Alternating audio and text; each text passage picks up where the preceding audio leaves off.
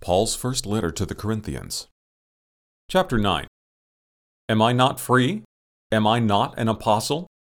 Haven't I seen Jesus Christ our Lord? Aren't you my work in the Lord? If to others I am not an apostle, yet at least I am to you, for you are the seal of my apostleship in the Lord. My defense to those who examine me is this Have we no right to eat and to drink? Have we no right to take along a wife who is a believer, even as the rest of the apostles, and the brothers of the Lord, and Cephas? Or have only Barnabas and I no right to not work? What soldier ever serves at his own expense? Who plants a vineyard and doesn't eat of its fruit? Or who feeds a flock and doesn't drink from the flock's milk? Do I speak these things according to the ways of men? Or doesn't the law also say the same thing? For it is written in the law of Moses, You shall not muzzle an ox while it treads out the grain. Is it for the oxen that God cares, or does he say it assuredly for our sake? Yes, it was written for our sake, because he who plows ought to plow in hope, and he who threshes in hope should partake of his hope. If we sowed to you spiritual things, is it a great thing if we reap your fleshly things?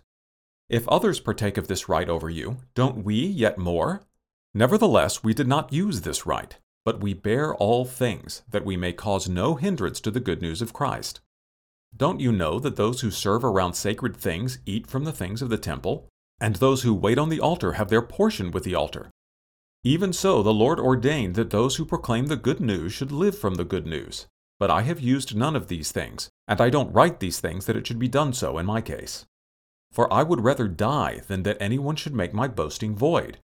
For if I preach the good news, I have nothing to boast about. For necessity is laid on me, but woe is to me if I don't preach the good news.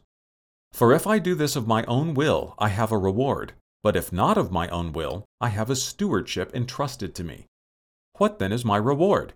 That when I preach the good news, I may present the good news of Christ without charge, so as not to abuse my authority in the good news. For though I was free from all, I brought myself under bondage to all, that I might gain the more. To the Jews I became as a Jew, that I might gain Jews. To those who are under the law, as under the law, that I might gain those who are under the law. To those who are without law, as without law, not being without law toward God, but under law toward Christ, that I might win those who are without law. To the weak I became as weak, that I might gain the weak. I have become all things to all men that I may by all means save some.